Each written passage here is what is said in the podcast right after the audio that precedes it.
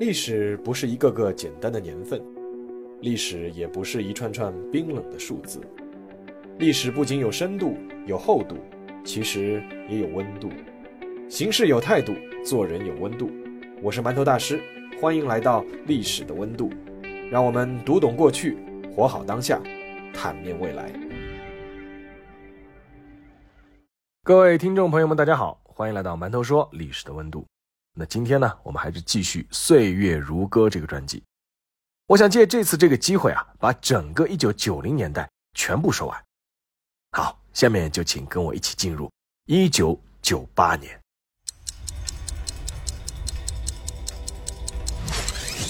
并不是每一届春晚都能像一九九八年那届一样留下一首脍炙人口的标志性歌曲，而相约一九九八确实做到了。时任中央电视台台长的杨伟光曾回忆，这首被春晚导演孟欣视为压轴法宝的歌曲，差一点被拿下，原因是王菲有一次参加央视节目不愿意改词儿，得罪了人。但杨伟光认为这个节目很好，并表示我们一定要有胸怀。最终，这首歌曲出现在了1998年的春晚上。当那英和王菲一左一右从两侧出现在台上的时候，就已经预示着他们将奉献上一首完全不同于公众以往认知的那种喜气洋洋的主旋律歌曲，而是呈现出了一种高冷又散发着热情、沉稳又折射出灵动的作品。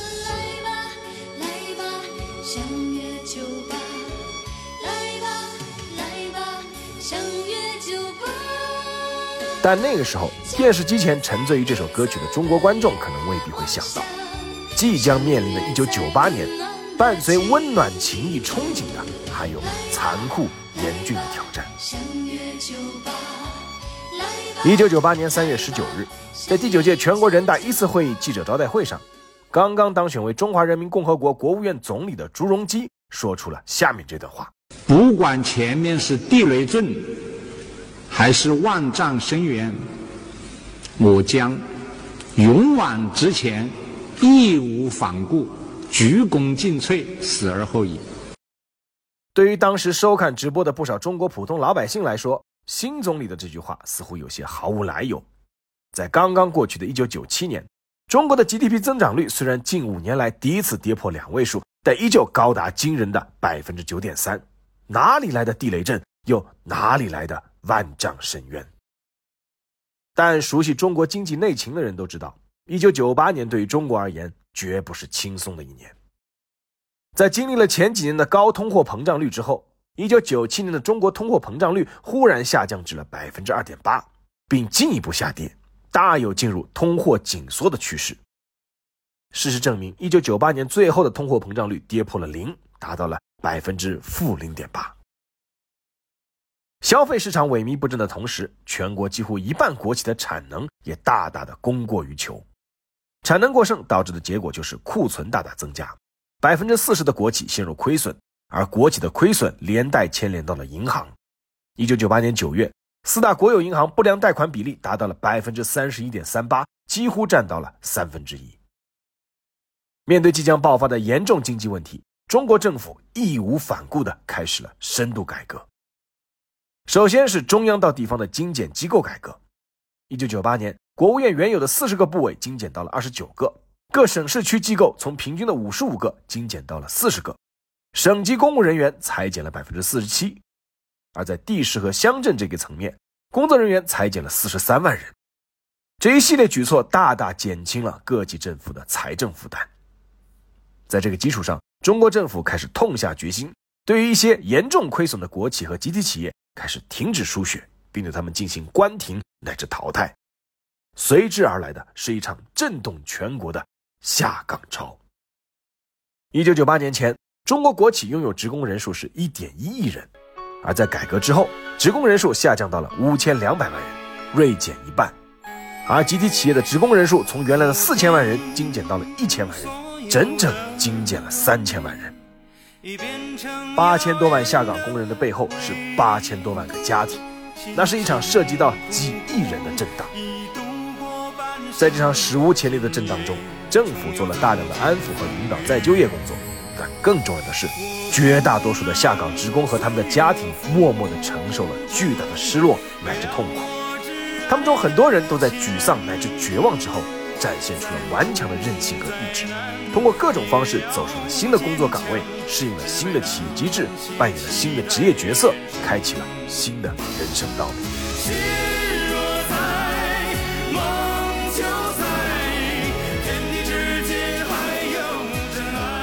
五年之后，当刘欢唱起这首《从头再来》的歌曲时，经历过当年下岗大厂的很多人心中是五味杂陈。后来有人说过这样一句话：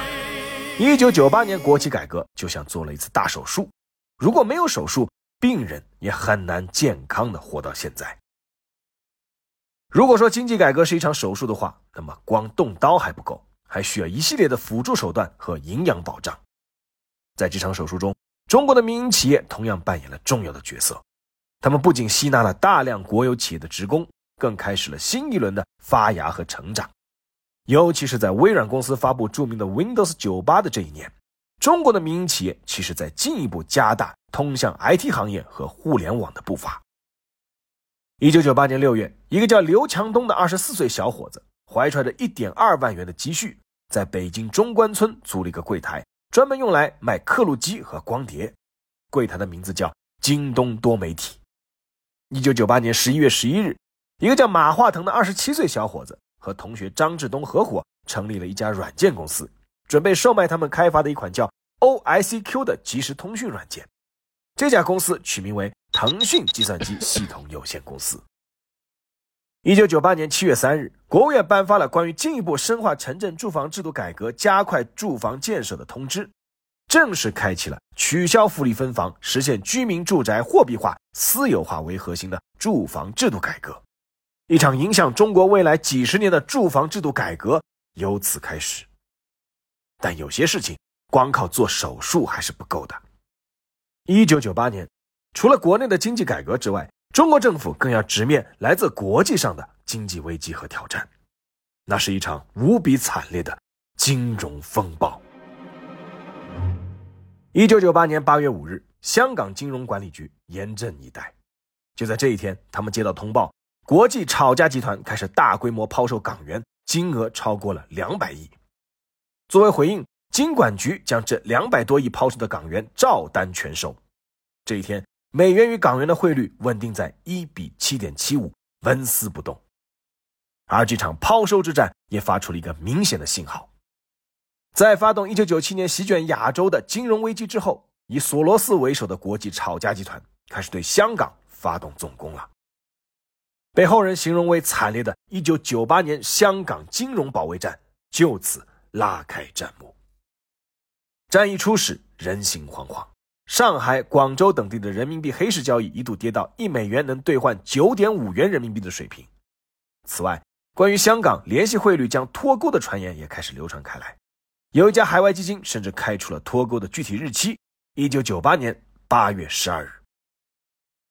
在诸多的传言包围下，再加上香港经济本身就有下调势头，恒生指数开始一路狂跌。到八月十三日，恒生指数已经跌破了六千五百点。坊间流言四起，称香港经济将就此崩盘。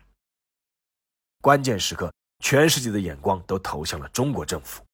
国务院总理朱镕基之前曾对媒体公开表态：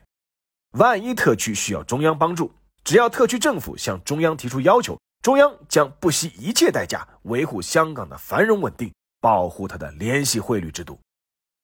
民间一直有个传说。说索罗斯当时通过电视看到朱镕基这个讲话，手里的水杯掉在了地上。这个说法当然真实性不可考，但当时朱镕基的这个讲话确实引起了很大的反响，因为这是中国中央政府公开表态要支持香港。一九九八年八月十四日，背靠北京的香港政府正式向索罗斯宣战。时任香港特别行政区财政司司长的曾荫权召开新闻发布会，他站在当中。左手边是金管局总裁任志刚，右手边是财经事务局局长许世仁。曾荫权正式向媒体宣布，香港政府将同时进入股市和期市。当天，恒生指数大涨五百六十四点，中盘收复七千点大关，报收七千二百二十四点，升幅百分之八，创下六年来单日升幅之最。在八月十七日到八月二十七日这九个交易日里，香港政府和以索罗斯为首的国际炒家集团进行了令人眼花缭乱又悲壮惨烈的攻防大战。香港政府依托以中银国际证券为首的几大券商，再加上后面加入的多家中型券商，全面托盘恒生指数的蓝筹股。这些券商被香港媒体称为“玉猫”，而由于他们面对的是国际金融巨鳄，所以这场金融战争又被称为“猫鳄大战”。面对国际炒家集团的疯狂抛盘，由政府输血的玉猫集团每天都照单全收，整个香港股票交易所内呈现出前所未有的奇景。卖方集团的单子漫山遍野的飞过来，有时候几分钟就能抛出数千万股；而买方集团的代码在交易屏上也是层层叠叠，仿佛筑起一道铜墙铁壁，死死守住价位。恒生指数始终在七千五百点左右上下摆动。在战斗进入白热化时，八月二十二日，时任国家主席的江泽民在北京会见香港企业家时，再一次做出表态：只要香港政府提出要求。中国政府无条件、全力支持。一九九八年八月二十八日，一场足以载入史册的金融大战决战拉开帷幕。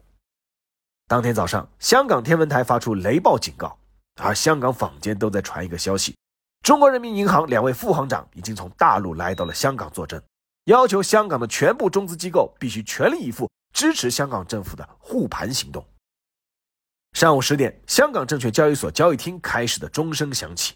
这已等同于吹响了冲锋号。很多交易员恐怕一辈子都不会再看到这样的奇景。在香港电讯的买家位置上，玉猫集团的经济瞬间就将九百九十九个买家的位置全部挂满。与此同时，国际炒家集团控制的外资经济开始疯狂抛盘，尤其针对香港电讯。汇丰控股等香港政府力保的蓝筹股，数千万股在几分钟之内就被抛出。开市仅仅五分钟，香港股市的成交金额就超过了三十九亿港元。在八月十四日香港政府介入之前，全天的成交额也不过如此。半小时后，成交金额突破一百亿港元大关，到上午收市时，成交金额已经突破了四百亿港元。那一天。所有关心香港股市、关心香港命运的市民，都守在电视机或各种屏幕前，看着股市指数的每一次波动。那一刻，个人的财富得失自然是关注的焦点，整个香港经济的存亡更是牵动了每一个人的心。恒生指数围绕七千八百点，时而上窜几个点，时而下跌几个点，而在这背后，每分钟都是数千万乃至上亿港元的投入和搏杀。中银国际证券总经理冯志坚后来回忆，那一天只是为了防止汇丰控股下跌五毛钱，他们就动用了三百亿港币。因为汇丰控股只要下跌五毛，恒生指数就要下跌几十点。彼时彼刻，香港交易所里每一个守方的交易员都能感受到攻击方的抛盘像洪水一般不断的涌来，而他们就像堤坝上的沙袋，抵御着一波又一波的冲击，最终。他们守住了。当收盘时刻到来时，恒生指数停留在七千八百二十九点，期货指数停留在了七千八百五十一点。这一天的股市成交金额达到了七百九十亿港元，平均每分钟的交易金额超过了三亿港元，这是香港股市有史以来从未有过的记录。收盘后一个小时，香港天文台宣布雷暴警告解除。同时，以索罗斯为首的国际炒家集团撤退了。彼时彼刻，很多人回想起了国家主席江泽民在香港回归一周年庆祝大会上发表的讲话：“香港的命运从来就是同祖国的命运紧密相连。”事实上，当香港正抵御金融领域的风暴时，在祖国大陆的广袤土地上，正在经受另一场惊涛骇浪。一九九八年七月初，中国爆发全流域特大洪水的迹象已经是越来越明显。除了长江中下游流域曾经普降暴雨之外，南方的西江、闽江，北方的松花江、嫩江，全都因为连日暴雨而普遍水位暴涨。不少地方水文监测站测得的水位数据已经直逼一九五四年特大洪水的警戒线。七月二十二日凌晨，长江第二次洪峰在暴雨中呼啸而来，把九省通衢武汉淹成一座水城，全城五分之三的地方都浸泡在了水里。时任国家主席的江泽民当晚给已经亲临一线的国务院副总理温家宝打了一个电话。当时温家宝还有另一个身份——国家防汛抗旱指挥部总指挥。江泽民在电话中询问了汛情，指出要全力以赴做好迎战洪峰的准备，然后在电话中说出了后来被很多人熟悉的那四个字：“严防死守。”此时，从宜昌到南京，浩浩荡荡的长江流经之处。各关键点水位已经全部超过当地警戒线。七月二十二日，湖南常德石门县被淹；二十三日，澧县附近决堤。之后，安乡乃至常德市全线告急。与此同时，洞庭湖、鄱阳湖水位暴涨，多处发生溃堤，周边十几万亩良田被淹。在东北地区，嫩江的多个支流也出现水位暴涨，甚至连大庆油田都已经受到了洪水的威胁。一九九八年八月七日凌晨一点五十分，江西省九江市内被江水浸泡了近两个月的堤坝，最终还是决堤了。汹涌的洪水瞬间就在九江大堤上冲开了一道十多米长的缺口，奔腾的长江之水从这个缺口喷涌而出，直扑九江市。九江城里随即响起了尖锐刺耳的警报声。成千上万的普通市民慌张地向城东的高地跑去，而在人群中，一群群的迷彩服逆着人流奔向决口的大地。关键时刻，解放军某部三个团的团长带头跳进了洪水中，随后一批批的战士也跟着跳入。沙土泥石不够，人先上。以班为单位，一个班接一个班的战士手挽手跳进了洪水，用人肉筑起的堤坝。抵御一波又一波的洪水冲击，为身后筑坝的战友争取哪怕一点点的时间。八月十日，九江大堤的决口被堵住了，不到二百米的大堤缺口处被填进了十艘轮船、数千吨的钢铁和粮食、数十万立方的沙土、十万多只编织袋，还有从山东、河南运来的一百二十车皮的石头，而这一切是靠四万军民。几昼夜不眠不休的奋战换来的。八月八日，国务院总理朱镕基赶赴九江，登上大堤后，他指着溃口，对着当初堤坝工程的负责人吼出了后来很多人都熟悉的那句话：“你们不是说固若金汤吗？这是豆腐渣工程，这是王八蛋工程，历史是不容欺骗的。”而与此同时，他又对奋斗在堤坝上的所有军民高举双手作揖。尤其是看到一批批跳到洪水里的解放军战士们，朱镕基眼眶红了，他含泪说了一句话：“向解放军学习，向解放军致敬，向解放军表示衷心的感谢。”一九九八年八月七日晚上九点，江泽民在北京主持召开了中共中央政治局常委扩大会议。会议之后，广州军区、南京军区、济南军区、陆军、空军、海军、二炮部队、武警部队。全国各地十多万解放军官兵从四面八方支援灾区，在这其中还包括一百一十多名将军、五千多名师团级干部，全部奔赴一线。在那几天，从地面到空中，全国各个交通干线上奔驰的都是支援灾区的军列和军卡。仅八月八日到八月十日，总后勤就拨出四十一趟军列，空军出动五十多架次的运输机，这是建国以来。中国人民解放军在长江沿线调动和集中兵力最多的一次，上一次如此大规模的集结，还要追溯到一九四九年的渡江战役。在湖北，在湖南，在东北，在珠三角，一批又一批的迷彩服不分昼夜，在堤坝上，在洪水里，有时候他们吃饭甚至就站在洪水里，睡觉就躺在堤坝上，哪里出现决口，群众往后退。军人往上冲，有老百姓拉着子弟兵的袖口说：“太危险了。”回答往往只有一句话：“老乡，你们快撤，我们是军人。”有一次，湖北某段出现决口，那些才十八九岁的子弟兵，一个个的都奋不顾身的往洪水里跳，拉成人墙，减缓洪水冲击，争取渡口时间。有的人一个没抓稳，就被洪水冲走了。旁边有的群众哭着跪下了：“哇呀，我们的房子不要了，不要再往下跳了。”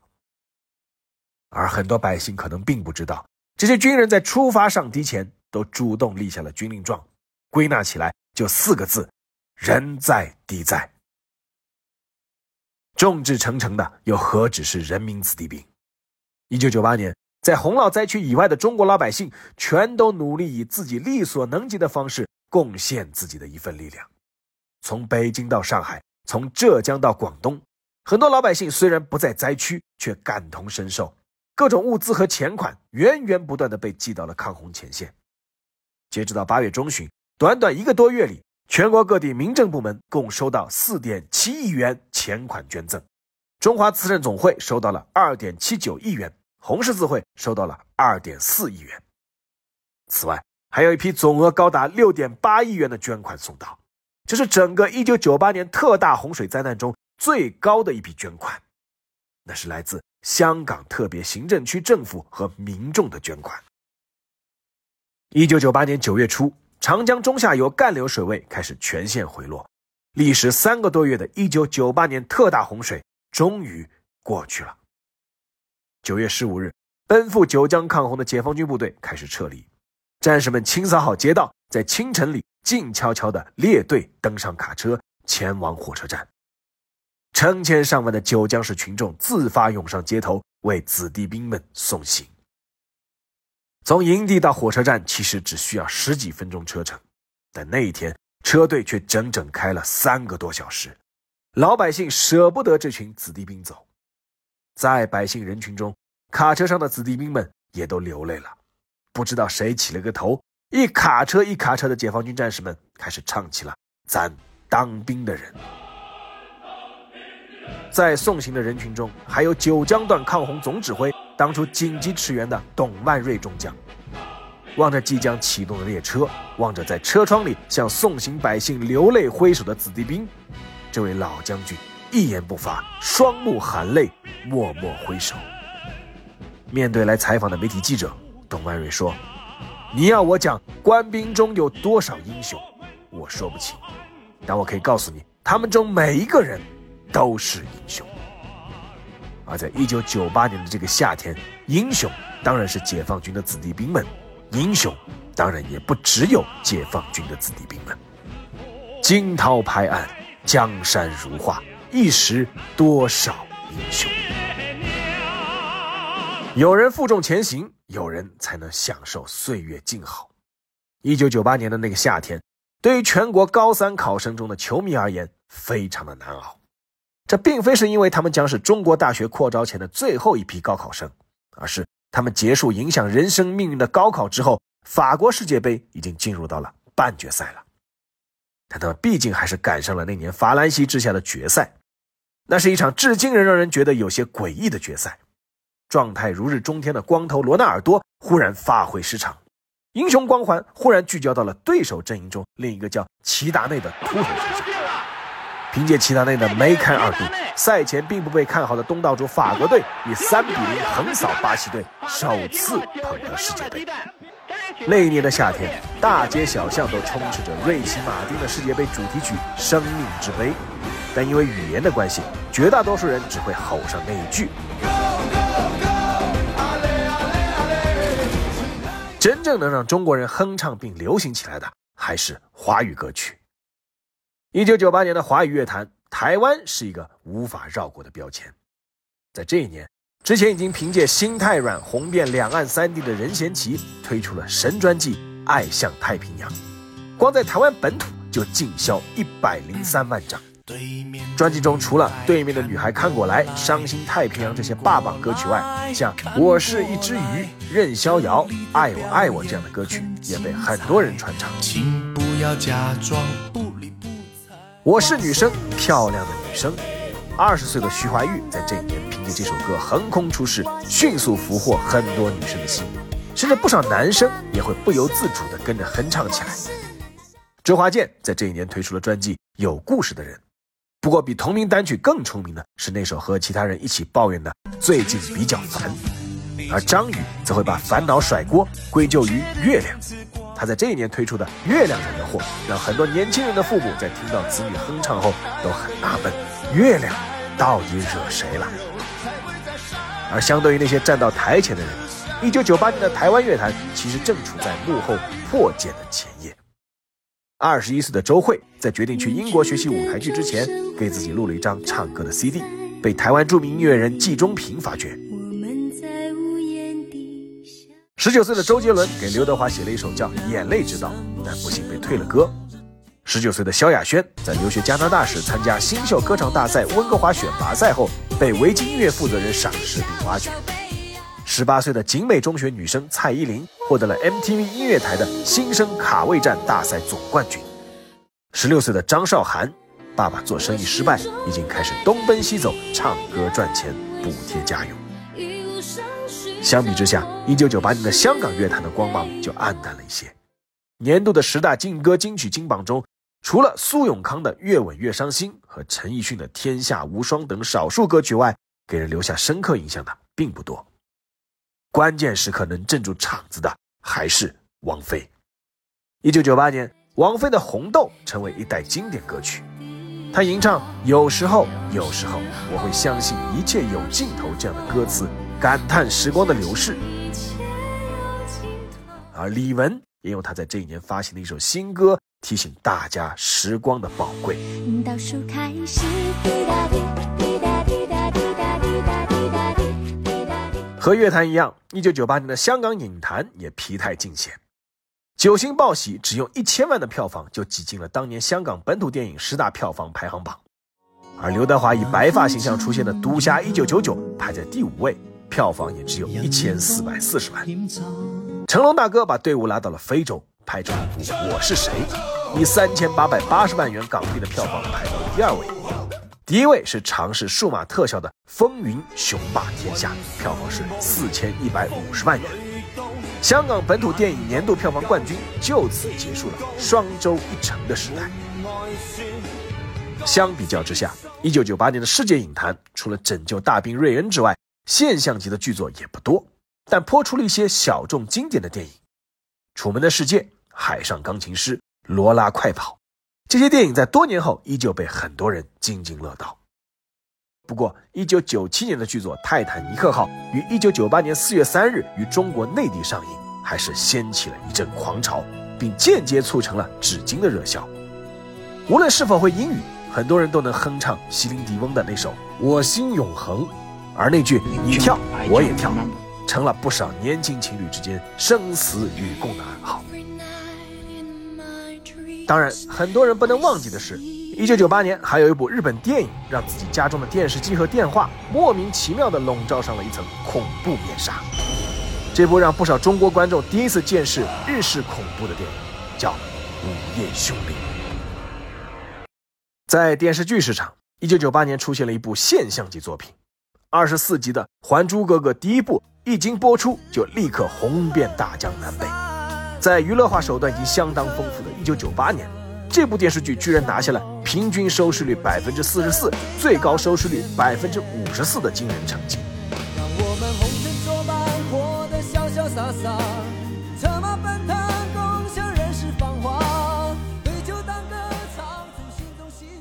还珠格格》主题曲当中的这句歌词，其实唱出了很多人对生活的向往，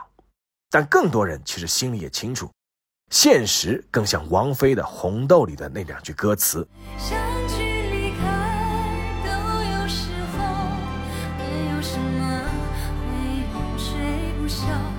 一九九八年九月六日，八十八岁的黑泽明因为脑中风在东京去世。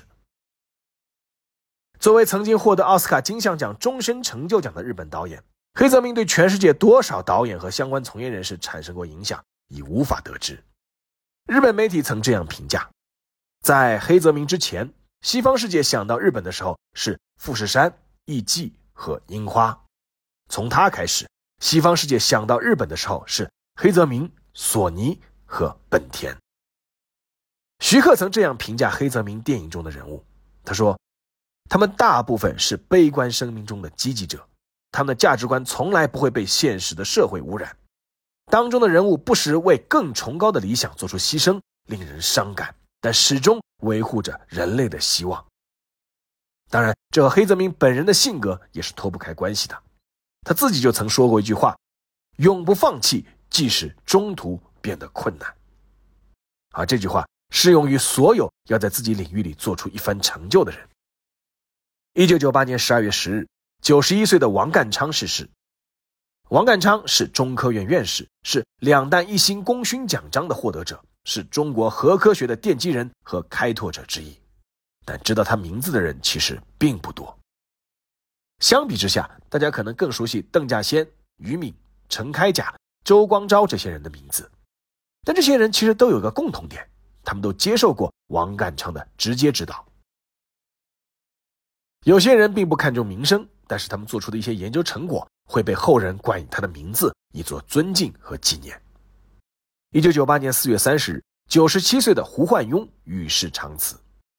他的名字可能未必如李四光或者竺可桢那样为大家所熟知，但凡有些地理知识的人都会知道一条线，叫胡焕庸线。一九三五年，胡焕庸发表了《中国人口之分布》，编制了中国第一张等直线人口密度图，以爱辉腾冲线分全国为东南和西北两半壁。这条后来一直被国内外人口学者和地理学者所承认和引用的线，就被称为叫胡焕庸线。胡焕庸线是中国人口发展水平和经济社会格局的分界线，对中国经济布局、民政建设、交通发展很有参考价值。有些客观事物可以划线，但有些主观感受却不能。一九九八年十二月十九日，把婚姻比作是一座无形的围城的钱钟书走了，享年八十八岁。但事实上，钱钟书先生和爱人杨绛的婚姻生活一直被后人视为典范和楷模。在一次与无理邻居的冲突中，一向手无缚鸡之力的钱钟书，甚至惊人的抄起厚木板砸向了欺负杨绛的一个男人。在临终的那一刻，钱钟书流下了眼泪，他拉着杨绛的手，用虚弱的声音交代了最后一句话：“好好活，辛苦你了。”时至今日，互联网上依旧能找到很多钱钟书的经典语录，其中很多话都让人深深感到他是一个。知世故而不世故的人，世界上大事情可以随便应付，偏是小事倒丝毫假借不了。这句话也是钱钟书说的，但很多人依旧未必能够参透。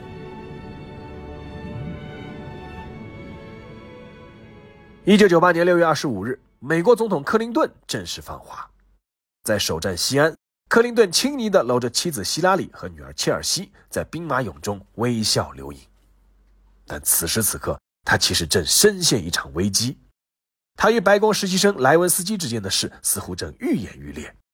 尽管他坚决否认和他发生过任何关系，但共和党人和美国的新闻媒体却一直在穷追猛打。但访华对克林顿本人乃至美国而言都是一件至关重要的事，所以克林顿也必须暂时脱离出来。面向二十一世纪的中美关系，不仅仅关系到两个国家的未来发展，也关系到整个世界的格局走向。六月二十九日，克林顿到访北大，面对刚刚庆祝过百年校庆的北大学子，克林顿在演讲中说道：“在几千年的历史长河中，中国为人类文化、宗教、哲学、艺术和科技做出了贡献，美国人民深深钦佩你们。现在我们看到，中国处于历史性时刻。”能和你们光辉灿烂的过去相提并论的，只有贵国目前气势磅礴的改革和更加美好的未来。那次的演讲，北大的学生向克林顿提出了不少尖锐和直接的提问，但克林顿讲的这段话还是得到了大家的公认。改革和未来，磅礴的改革和美好的未来，或许可以成为1998年的中国的一个注脚。正如那年三十二岁的周海媚在春晚献唱的那首《万水千山总是情》里的歌词一样：“莫说青山多障碍，风也急，风也劲，白云过山峰也可传奇。”中国奔向二十一世纪的道路不可能是一片坦途，山高千仞人为峰，守得云开见月明。好，今天节目就到这里，我们下期再见。